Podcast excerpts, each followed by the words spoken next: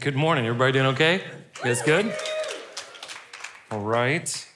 On that note, and maybe this kind of ties into your lack of response there, how is the fast going? If you're doing that, everyone good? Been doing it for a week. Only 5 more to go. And, if you're doing the fast for the first time, though, I just seriously want to encourage you. It is probably the best spiritual thing you can do for yourself. I've been doing this fast for, 16 years now, 17 years, something like that. And we've been doing it as a church ever since we've existed, so almost 14 years now we've been doing the fast. It is, it's good. It's not easy, but it's good. Years ago, a lot of people don't know this because I don't, broadcast. I've been a vegetarian for, this is my 3rd year, and I gave up coffee 3 years ago. And so I was telling someone the other day, they're like, what do you do for the fast? And I'm like, well, I've already given up most of the pleasures in life already. So you have to get a little creative and give up other things. But so whenever I hear people being like, oh, I can't eat meat for 10 days, I'm like, yeah, don't tell me about it, right? So it's been a long time. But anyways, all right, we're doing the Vision Service today. If you've never been here before, we do this a couple of times a year. And I'm gonna be very honest with you about a lot of stuff today. That's kind of the whole point of the Vision Service. If you're new here, or maybe you're not new, maybe you've been here for a while, a couple of things. These kinds of services are important because there's probably a lot of you in this room who are here because you have been to previous churches where there was a lack of transparency and clarity. And I'm not trying to condescend or talk bad about other churches, but with how the world views Christianity and the church right now, the church needs to be as clear and honest as humanly possible because of the scrutiny that we are under. We should be anyways. So a couple of times a year, I get up in front of you guys, and we're gonna go through all kinds of things, through our vision, through how we do things here at the church, talk about all of our finances. We will show you where every single dollar goes, and I just wanna be clear. I want to honor you as the church and show you what we're doing with your energy and your resources and hopefully encourage you and inspire you a little bit to get into this process even deeper. God is doing some amazing things, and I think it's very encouraging to hear these things and to see the numbers and to see what God is doing through you guys throughout the entire world. And we'll talk about that a little bit today. So, if you're here and it's your first time, I'm glad you're here. We will start the Gospel of John next week, and we'll be in that for a long time. It's a wonderful book of the Bible. It's a beautiful book of the Bible, and we're going to take our time with it. So chapter 1 alone is beautiful in John. But anyways, so you should have got a notes handout when you walked in. Everything will be in there. Keep that. Stick it in your Bible. Stick it in your glove box. Stick it somewhere, and hold me accountable. If we are not doing the things that I'm telling you that we're going to be working towards, hold our feet to the fire on that. This is one of the reasons why we do this service, for honesty, for accountability, the whole 9 yards, clarity. Everything will be on the screens. If you have the Experience Community app, click on Sermon Notes. Everything is right there for you to see everything that'll be on the screens, and it's in the handout. And I think that's pretty much it. Again, next week we'll be back in the Word of God. We'll be in the Gospel of John. That'll be good. And we'll start plowing through 2023, okay? So let me pray. We'll dive into this. I hope you leave not only educated more on what we do, but encouraged and excited about what God's doing here, right? So let me pray, okay? Father God, we love you. God, thank you so much for everyone in this room right now. I'm very thankful for this church, Lord. I pray that you keep your hand on us.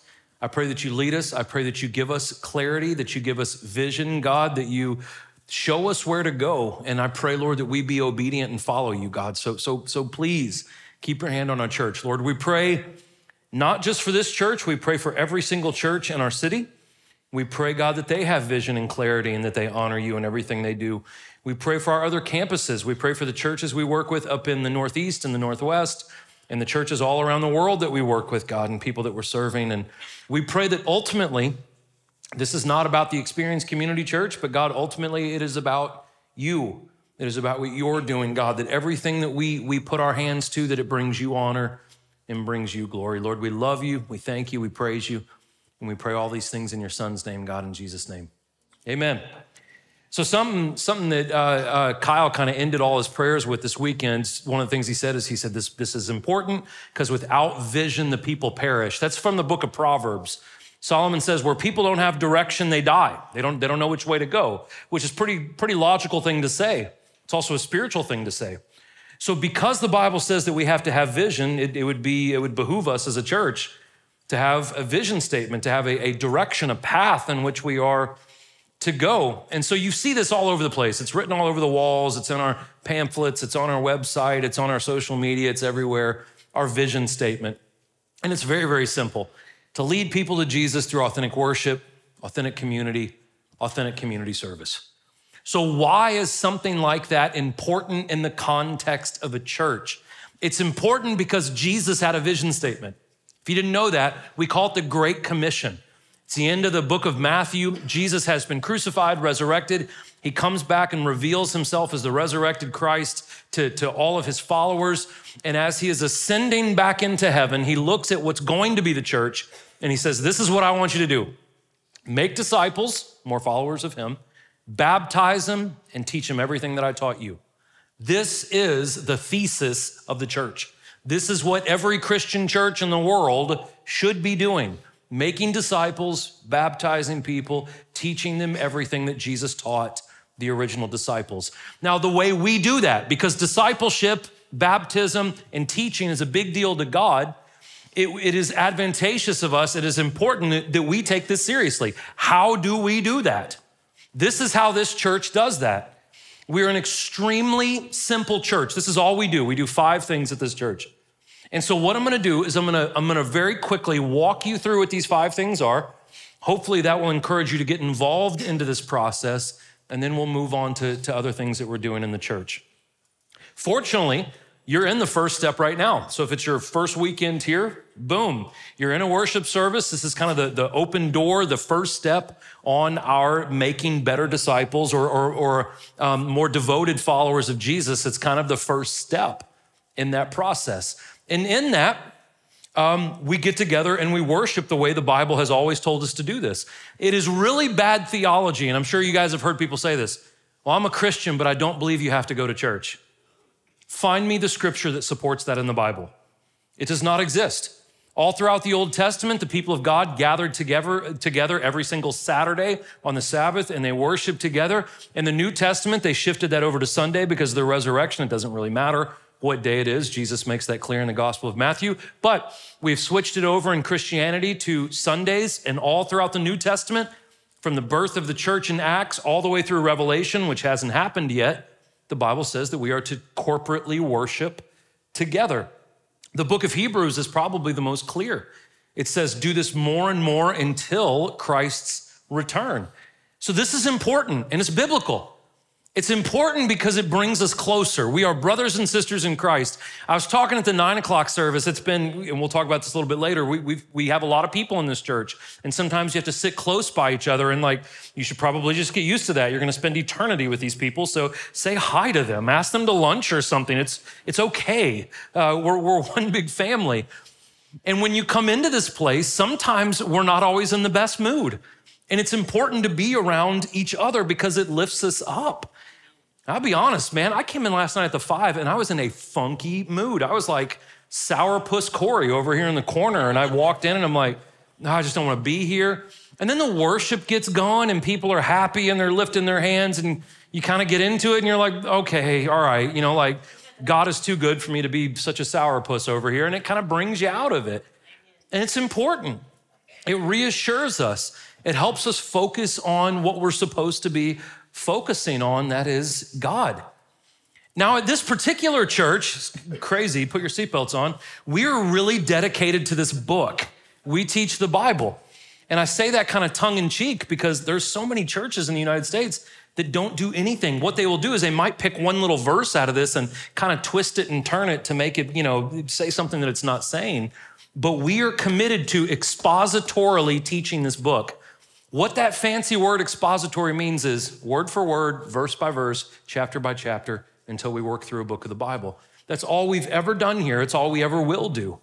And the reason why that is so important is it prohibits us from skipping the hard conversations. Amen. If you don't know what I'm talking about, chapters like 1 Corinthians chapter 6.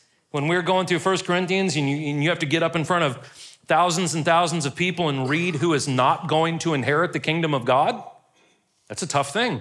But listen, everything is in this word. The Bible says that every word of this is pertinent to our lives and there for a reason. Therefore, we are to cover it.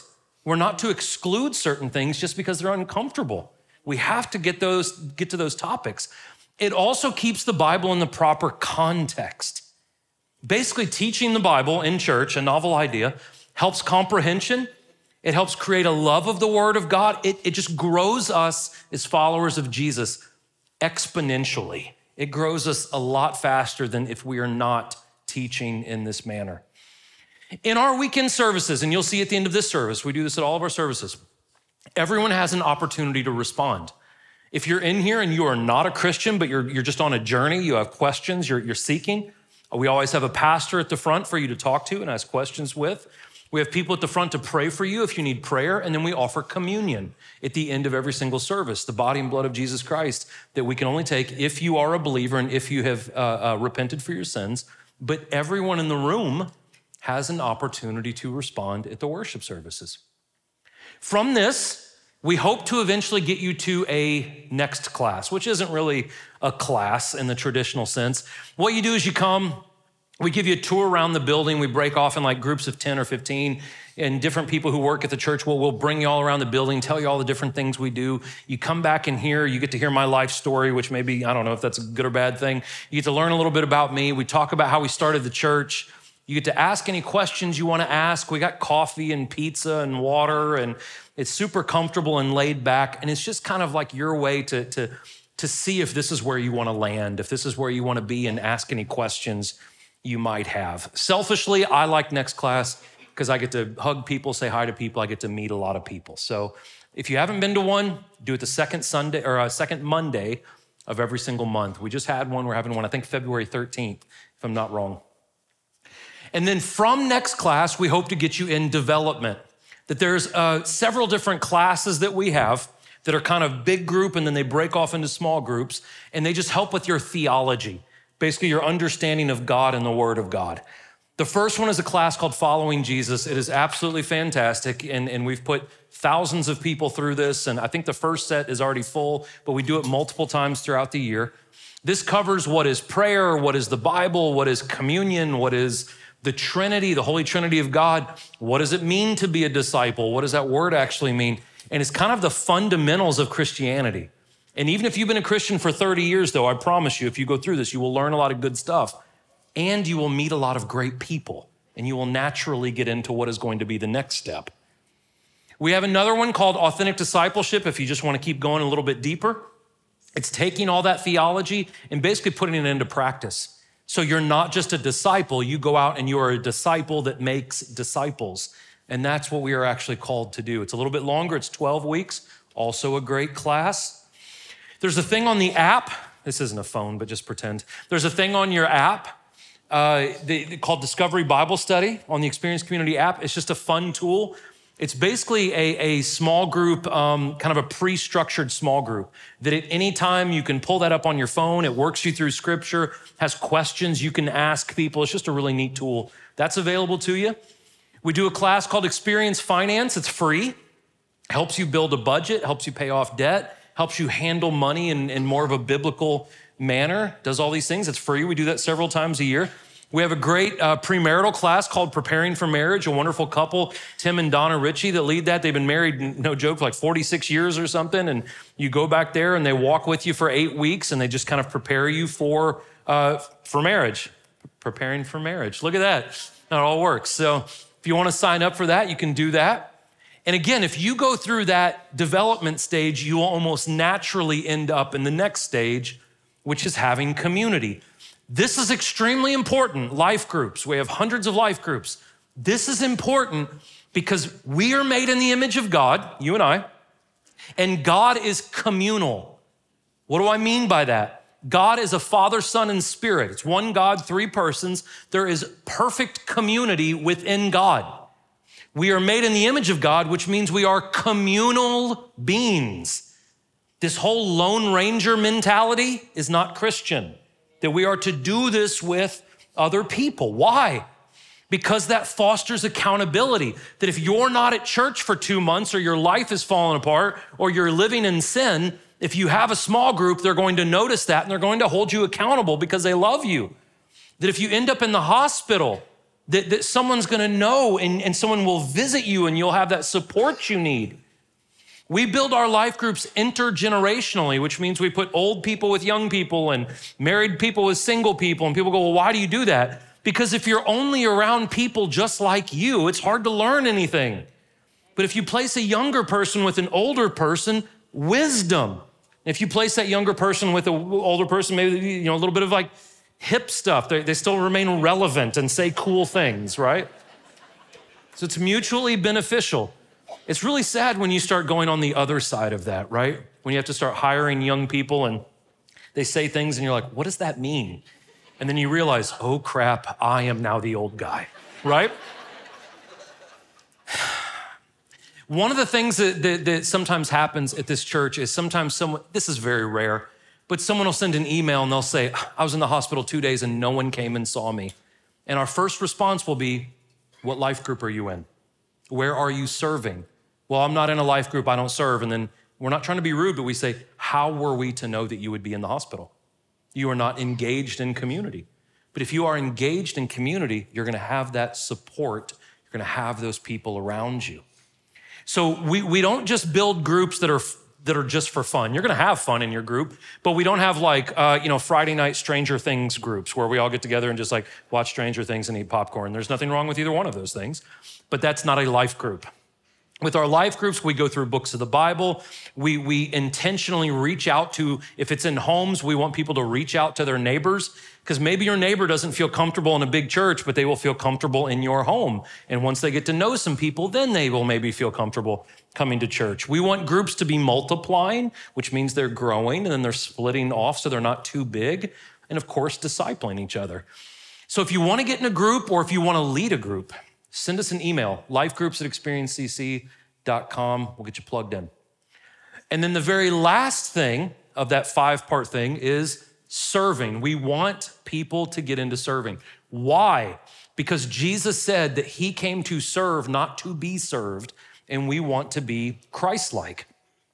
So there's lots of things that we do outside of the church. There are different ministries that our church does, but we do it outside of these walls. Like 5,000, we've been doing that for almost 14 years now, homeless ministry, where we feed the homeless. We do that at Journey Home. We do it on Saturday and on Sunday during, I think, the 5 o'clock service and the 9 o'clock service. We do that over there. We work with homeless women and children. Stepping Stones, a great organization. They stay the night here a couple of weekends a month, and we work with that organization. We do a great ministry called Embrace Grace that works with women who either have unintended pregnancies or they have had abortions in the past, and they struggle with shame or guilt over those things. We minister to them. Maybe one of the funnest things we do here is we do a ministry called Bar Ministry, where if you ever drive around the square on a Friday at about midnight, 1 o'clock in the morning, you may see someone from your church dressed up like a giant hot dog and have a big stand that says free hot dogs. And we have a bunch of people out there from our church. We've been doing this for almost 14 years. And when people pour out of the bars, we give them free hot dogs and water and coffee. And we try to sober them up before they get in their 4,000-pound vehicle and drive inebriated across town. And people go, well, how in the world does that work with the church? Well, if you've hung out with drunk people long enough, God eventually comes up. So... and if you laughed at that, you just incriminated yourself. So at the 7 o'clock, everyone just roared. And I'm like, ooh, we got to do some work on these people. No, but when we give them a free hot dog and they go, why are you doing this? We're like, man, we love you. We just don't want you to drive home drunk. We want you to be safe, So hang out, talk for a little bit, get sobered up. And, and if you're not, we'll call you an Uber or a Lyft or something. But we just talk with them a little bit. And then eventually, again, the conversation of God always arises because people aren't nice to each other. And then when they are, people are like, why are you doing this? Because God loves you. We love you. We do a ministry called Reclaimed. There is a prison about a mile down the road, 940. We do Bible studies with men and women. If you want to get involved with that, we'd love to have you. We partner with dozens of nonprofits. They don't only need our money, they need our energy and our time. So if you ever want to donate some of your time to some of those nonprofits, we'd love to connect you. Of course, we have lots of things that we need volunteering and serving with inside the church too. If you come on Sunday, parking here is like parking at Disney World. It's just kind of all, we're in parking lot Z over there, and we have the shuttle that rolls around and gets you. We need help with parking team. We need help with shuttling. We need help with hospitality, which is where I'd be if I wasn't preaching. That's my favorite spot. Need help with Echo. That's our kids. Last weekend, we had almost 1,400 children at this campus. That is a lot of kids. You guys are very familiar with procreation. You're doing great at that. It's biblical. It's okay. We can say that in church. God told us to do it. We need help in the nursery. Why, Corey? We need help with Emerge. That is our special needs ministry. We do a ministry with about 70 families who have kids with special needs. Then we also do that with adults. If you want to get involved with adults with special needs, Eon, that's our middle school production. We have medical teams at all four campuses. We have security teams and evac teams at all four campuses if you want to get involved with that. And there's a ton of other ways. We will always take your help. We always need it. There's always a place to get involved somewhere in the church. So that's our 5 steps. Beyond that, we want to advance the gospel, right? And of course, the 5 steps does that within the church, but we want to advance the gospel outside of the church as well, of course. So we do missions. And this happens on 3 levels. One is local, that is in our state.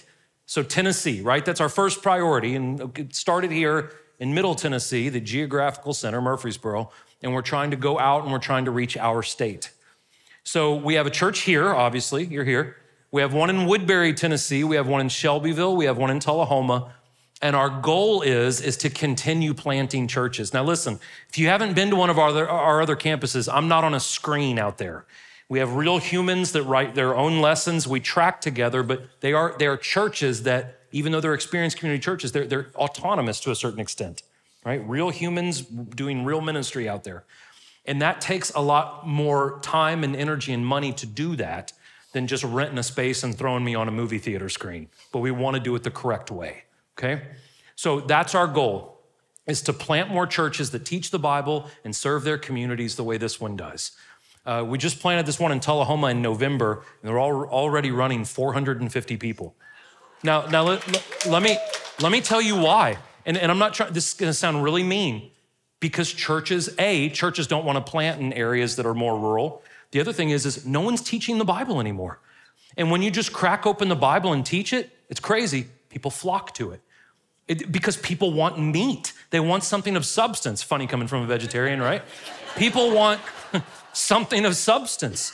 And so when we go out to these areas, same thing with our church in Cannon County. There's only 2,100 people in Woodbury. Our church runs 600 plus out there. But the reason why is people are hungry. And most of those rural areas, they don't think anyone cares about them. So hopefully we'll get out to McMinnville one day and we'll start moving further and further out and doing more of these rural areas. Now to do that, because we're not a denomination, I can't just call these universities and stuff and have them send me pastors. We have to raise them up from within our congregations. So we have a ministers and training program where we have residential interns basically, and their goal is to be trained up and sent out and plant churches. We also have a group of employees called the network. That sounds fancy. All it means is they work for the network of churches. So like the video you saw, they make that for every campus, not just this campus. And the reason why we do that is it's more economical. We don't have to hire a videographer for every campus. We hire a couple of videographers for the network and they work for all the campuses. So we can plant more churches and it theoretically doesn't cost us that much more to do that. We're also doing things across the United States. We work with several churches up in the Northeast and a couple of churches out in the Northwest. If you've never been to either one of those parts of the United States, Christianity is about 2%. It's about how many people claim to be Christians in those areas. So we work with a church in the Delmarva area. That's where Delaware, Maryland, and Virginia meet, Delmarva, and they're in the Delaware side of it. We work with a church in that area. We work with 3 churches in New York, Albany, Brooklyn, and Staten Island. I was just up there visiting with them. We started working with a church in San Francisco, one of the most unchurched areas in the United States, Redemption Church. Just started working with a campus church. It's a group of college students at the University of Oregon in Eugene, and they do ministry there, and we're supporting them. And then we just picked up a church in Beverly, Massachusetts, which is right above Salem, Mass. and got to meet a great pastor out there, and we're starting to support that church as well. So that's what we're doing in the United States. And then, of course, all throughout the world. We've been doing work in El Salvador for about 13 years. We do a huge ministry in Uganda. The same Following Jesus course that you take here has been translated into Lugandan. That's the language in Uganda. And we have hundreds of pastors and churches going through that Following Jesus course, just like you're going through that Following Jesus course, learning good theology. We work with hundreds of street kids, getting them jobs, getting them off the street, all kinds of great stuff. We have two missionaries from this church that work in Southeast Asia. They go to different nations on the borders, and they set up radio towers and radio stations, and they broadcast the Bible being read 24/7 on repeat throughout nations where it's illegal to own a Bible. We support the Eastern European Mission, which predominantly provides Bibles for nations in Eastern Europe. In 2020, you bought 45,000 Bibles that went into the Russian school system. They are teaching them in Russian elementary schools, and that is because of you guys, 45,000 Bibles. We do work in Haiti, a young couple from this church. We're doing work in Cairo, Egypt, through a couple of guys at this church in First Priority, doing a lot of good stuff throughout the world, and we hope to do more. Let's talk about this campus, though, for a second. And now I need to be very, very careful with this. Very, very rarely do I talk about how many people come to this church, because I don't ever want to come off as arrogant or prideful or any of that, but I think you need to know some of these numbers. All four of our campuses are rapidly growing, and that is a huge blessing. The problem with this campus is we are very limited in how much room we have and how much parking we have. Last weekend, we had almost 7,000 people between our four campuses. 5,500 of those were at this campus. There are only 1,600 seats in this room. And so if you do the math on that, it's getting very, very cramped. I think we have less than 500 parking spaces. That's why people are parking, again, at all these different places all around here. We're shuttling in. We're doing the best we can. So let me be very honest with you. I do not sleep well at night. After last week, I really didn't sleep well this last week, because my greatest fear is that someone will not hear the gospel because there's not enough parking spaces, or because maybe they come in here and they get overwhelmed because there's so many people. I do not want that to be the reason why people do not hear the gospel. Do I have a solution for it yet? I don't, you want me to be honest. This building is less than 100,000 square foot, which it seems big for this many people. Most churches this size have buildings 10 times this size. And so we have a limited amount of space. 10,000 square foot is occupied by the brewery. When we bought this building, we absorbed their lease. They rent from us, and they're great tenants. It's fine, but they take up 10,000 square foot back there in the corner. So we have used every single square inch of this building virtually every single day of the week. This building is full to the brim. We just knocked out this wall. If you're new here, there used to be a beautiful chapel. That's where that brick wall is over there, gone, right? So, but we had to expand this a little bit. We have added chairs. We used to have about 1,400 chairs. We added 200 more chairs. I don't know where else to put chairs unless you guys want to like sit up here with me while I'm teaching. We are asking people, it's a little passive aggressive, but we're encouraging people to maybe check out our Saturday at 7:00.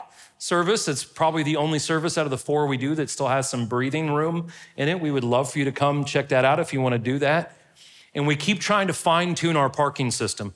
You should have got one of these in your handout. This is basically our parking map. Now listen, though this is a very unconventional parking situation, the distance you walk is no different than if you went to World Outreach or New Vision, and I'm friends with those guys, so I'm not talking bad about them, but like what I'm saying is like the distance is not any different.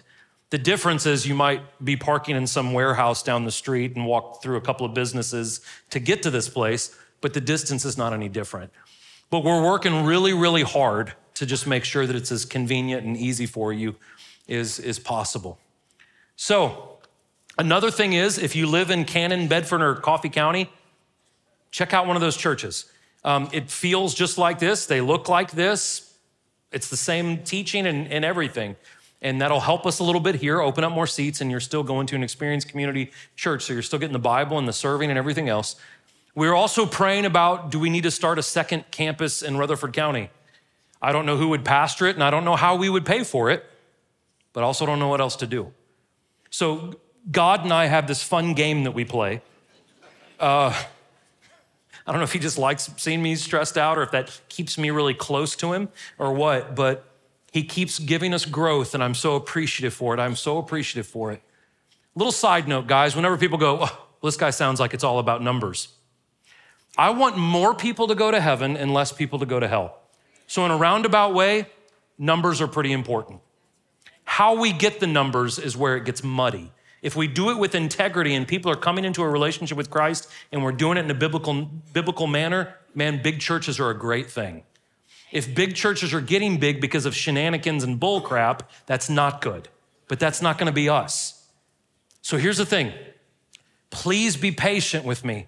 Be patient with this church. Again, I'm not trying to be goofy, but if it gets a little cramped in here, like you might have to get to know some people. You you might have to be like, oh man, it's good that these people are in here hearing the gospel versus somewhere else on Sunday morning. Like we just got to think a little bit beyond ourselves, okay? So be patient with me with what to do, and be patient with us as we save up the resources to do it. And that brings up money, our finances. So again, if I'm gonna ask you to contribute to this place, I feel obligated to show you where every single dollar goes. I just wanna be transparent and clear with you. Last year, our four campuses combined brought in just under $9.9 million. Now, what we do is we take what was brought in the previous year and that becomes our budget for the following year. That is the most conservative way to build a budget. A lot of organizations and even churches, they'll say, well, we brought in 9.9, let's make our budget 12.5. And I'm like, that is foolish. That is foolish. So let's be conservative and build a budget off what we brought in last year. Now, here's where every dollar goes. 33% of that budget goes towards the salary and benefits of the people who work here. Now, the reason why I like to show that is A, so you know that we're not getting rich off you guys. We have over 100 employees, 70 of those are full-time. So this is where all that money is that's what is going to staff. Now, in most churches, the percentage is about 50 to 60% of the total budget goes towards paid staff. And that is not including their benefits and their housing allowance. Ours is 20% less than the national average, and that includes all of our health benefits and all of our housing allowance. Our ministers and training program is $278,000. That is their salary and benefits. That's the residential internship program. Now again, I hope I don't embarrass them, divide that by 6 and you can see what their average is, salary and benefits. If you do that math, you can go work at Chick-fil-A and make more money than some of those people. And so again, I'm not saying that to embarrass them or for us to cry the blues. I want you to know that we are not getting rich off your giving. Our other expenses, we pay the sheriff's department and the police department to be here almost every day of the week. We have an outside CPA that audits us because we wanna make sure we're doing everything correct. We have a maintenance team. The ministry expenses, that's how much it costs to just do the things we do here, like children's, Emerge, worship, all the different things that we do. Operating costs, those are basically utilities because you're in the most inefficient building in Rutherford County. The savings right here, let me explain this and why it's in yellow. Right now, our entire bank account is just over $1 million. And some people would say $1 million. For a church this size, that is so little money, it's ridiculous. People think because we're a super big church that we just have, like I have piles of gold bullions in my office or something. That is not the case. One, I'm not a pirate.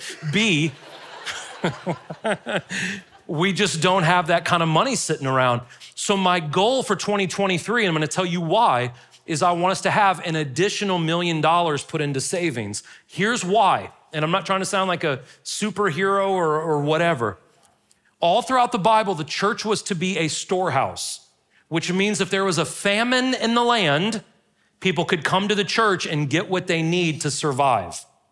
I don't know what's gonna happen in 2023, and I'm not trying to be doomsday whatever guy up here, but if the bottom falls out of the US economy, I want to make sure that you can still pay your electric bill, that you can still feed your family, that you have your basic necessities taken care of. Amen. So if we can pull that and have that and not touch it, and God willing, hopefully nothing bad will happen. But if it does, that the church can still be that storehouse and make sure that our people are taken care of. Amen. Now, the reason why we aren't just sitting on piles of cash is because we give it all away. We give away 30% of our entire budget. That's at the bottom. And so this coming year, we will give just under $3 million away. And then you guys, because you're an amazing congregation, whenever we do ministry highlights once a month, you guys last year gave an almost $500,000 out of your pocket to those. So you guys will give away this year, more than likely, more than $3.5 million.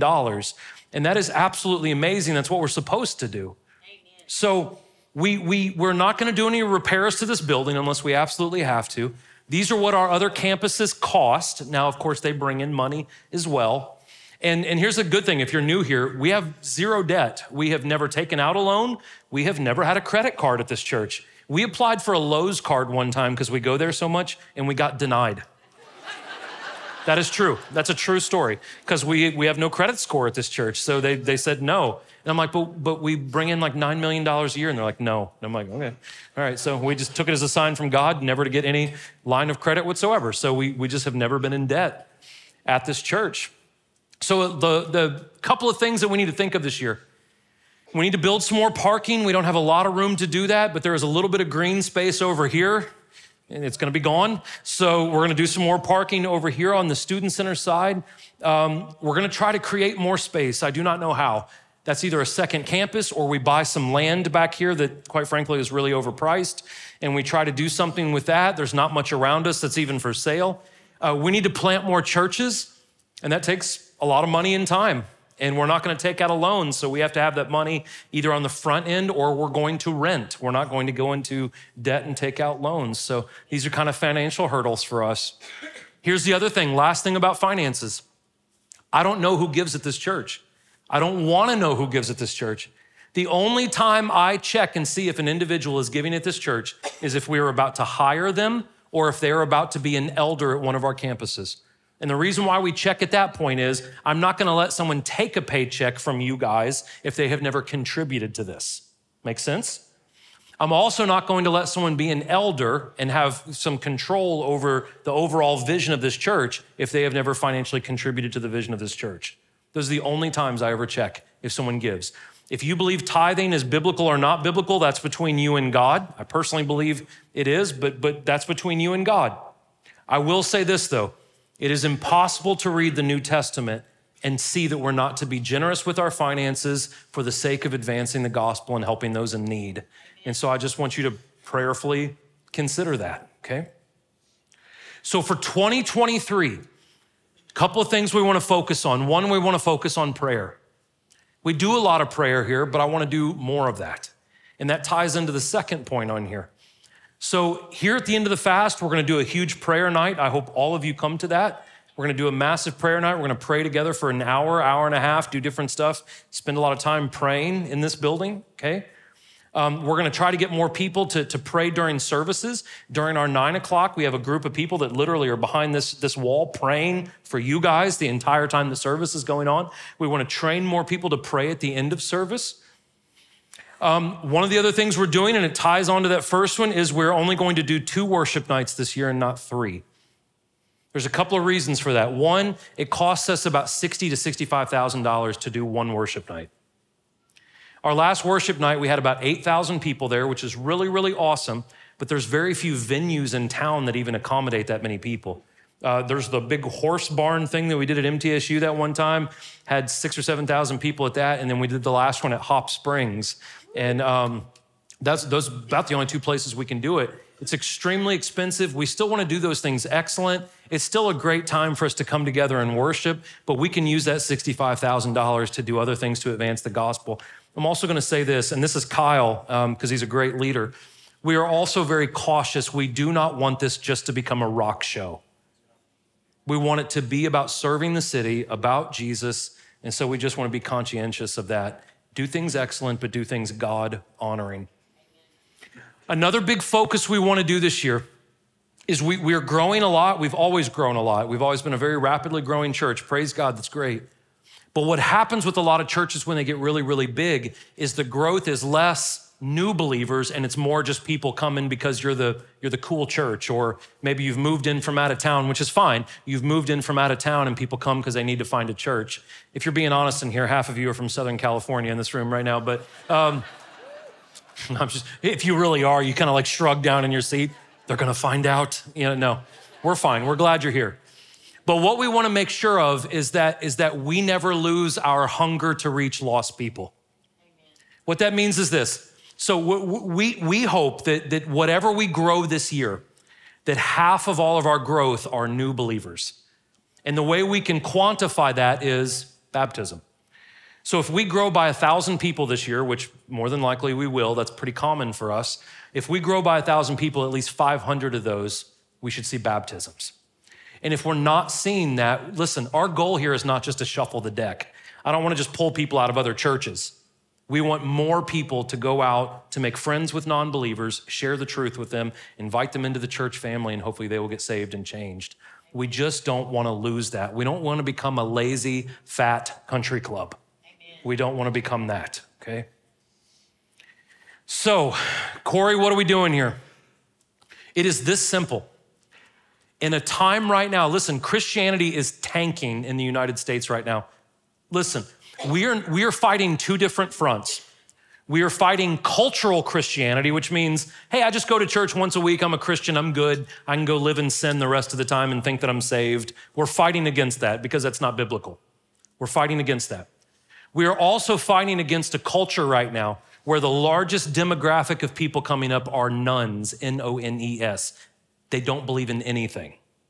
And Christianity is tanking right now in the United States. We are swimming upstream right now.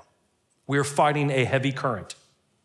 So we need to make sure that we are serving our city, we're helping other believers serve their city, that we're seeing more people come to know Christ, and that you and I in this room, if we are already believers, that we are growing deeper and deeper in our faith. I'm gonna say this with all the sincerity and honesty that I can possibly muster. I have no desire to make the Experience community famous. I have no desire to be famous myself. Absolutely no one who works at this church. And listen, I'm not trying to be funny here or be mean. If you get on our website, you're not gonna see like a picture of me and my kids airbrushed and my wife like out in a field, like a note from our pastor and a leg on a rock. You're not gonna see that crap. You're laughing because you guys have seen a lot of that stuff. That's not who I am. That's not who we're going to be. If there's ever a CoreyTrimble.com, you have all my permission to punch me in the back of the head.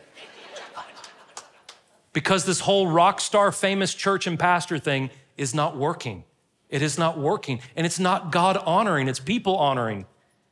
And so we do not want to be that. Our desire is to make Jesus famous. Amen. Mike Lee says we're the biggest church in America that no one knows about. And it's probably true. And that's fine with us. I can honestly say we just want to see the lost saved, and we want to see the saved get deeper in their relationship with Jesus. That's all we want. So what now? Be here. Be here. Just come to church, even if you have messed up, even if you're not feeling like it. Be here, bring your family, bring anyone that will come with you. Be here. Be praying. Be listening to God. We're in a fast right now.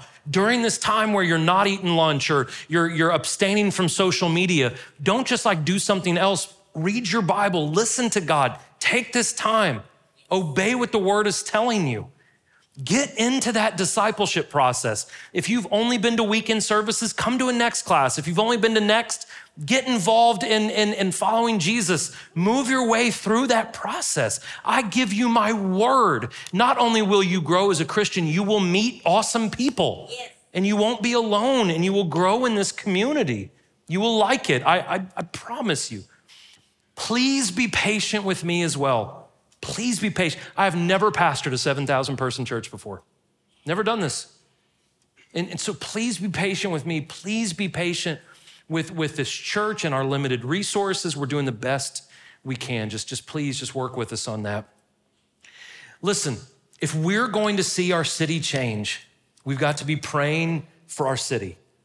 Not only praying for our city, we need to not only be at church, We need to be present when we're here. Listen, don't wait till you get to church to pray that week. Pray throughout that week. And then when you get here, you can be expectant that God is going to do something. Be excited about this. Find community. Don't do this alone. Pray about giving. It will not affect my income, my personal income, one dime. But if we all commit to giving, man, listen, I didn't bring this up during this. Statistically, about 35% of our church gives on a regular basis, which is about 4 times the national average. That's still only 35%. We do all the things we did today with 35% of you guys giving. Imagine if all of us gave. I mean, we could do amazing things. We could, and I won't harp on that, but please prayerfully consider that. And then jump in and serve. Let me tell you something interesting. I had a wonderful woman in my office the other day talking with me. She wants to volunteer some time.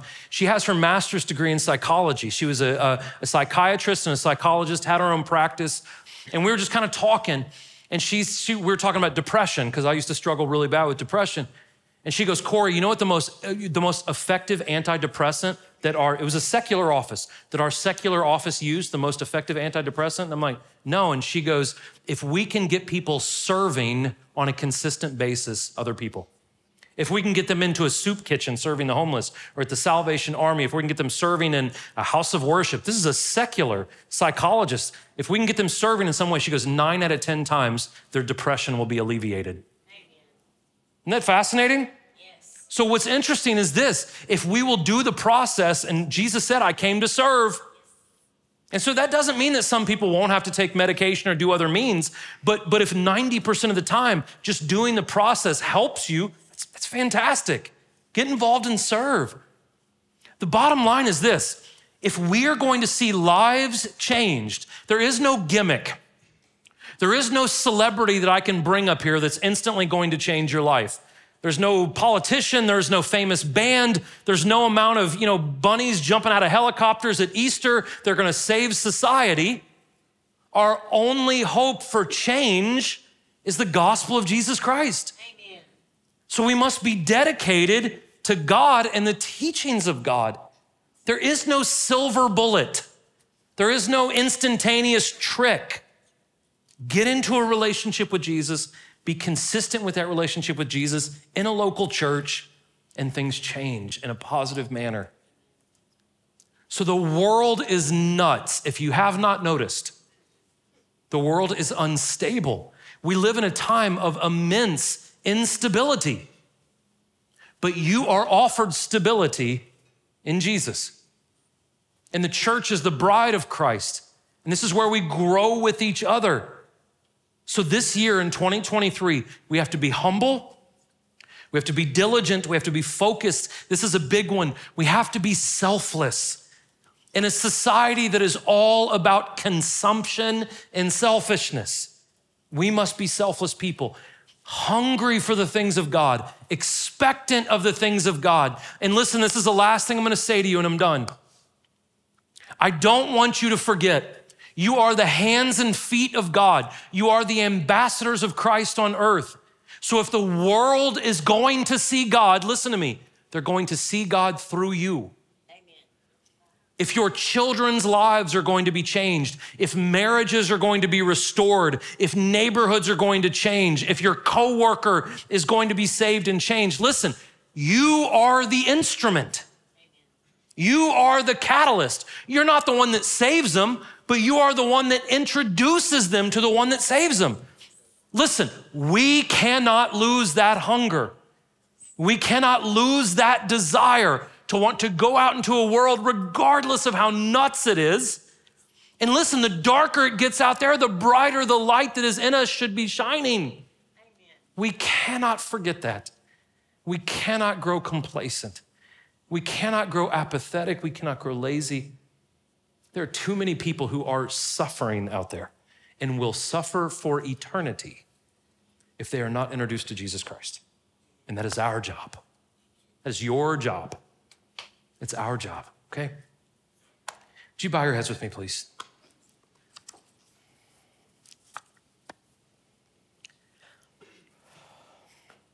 Just like I said earlier, If you are in this room and you are maybe not a believer, or maybe you're a new believer, but you just got questions. Up here on my right, your left, Pastor Carl is up here. Carl works with our life groups. If you have any questions for Carl, he would love to talk with you. He's right up here on my right, your left, okay? We have men and women on both sides of the stage. If you need prayer for absolutely anything, it does not matter what it is, please let someone pray with you. If you're interested in getting involved in our prayer team, come up here and talk to one of them. Also, all the way around this room, wherever you see a lamp on a table, and if you're sitting in the middle, there's some disposable communion on these posts, but all around the room, we have bread and wine that represents the body and blood of Jesus. We take that in remembrance of what Jesus has done for us on the cross. Everyone is welcome to take that if you have asked Jesus to forgive you of your sins. When we take communion, it reminds us that Jesus has never given up on us, that he pursued us, that he loves us, that he goes to amazing lengths to save us. And as the ambassadors of Jesus on earth, this is what we are to do for others around us, to pursue them, to love them, to introduce them to the one that saved us. I want to pray for you. Father God, we love you.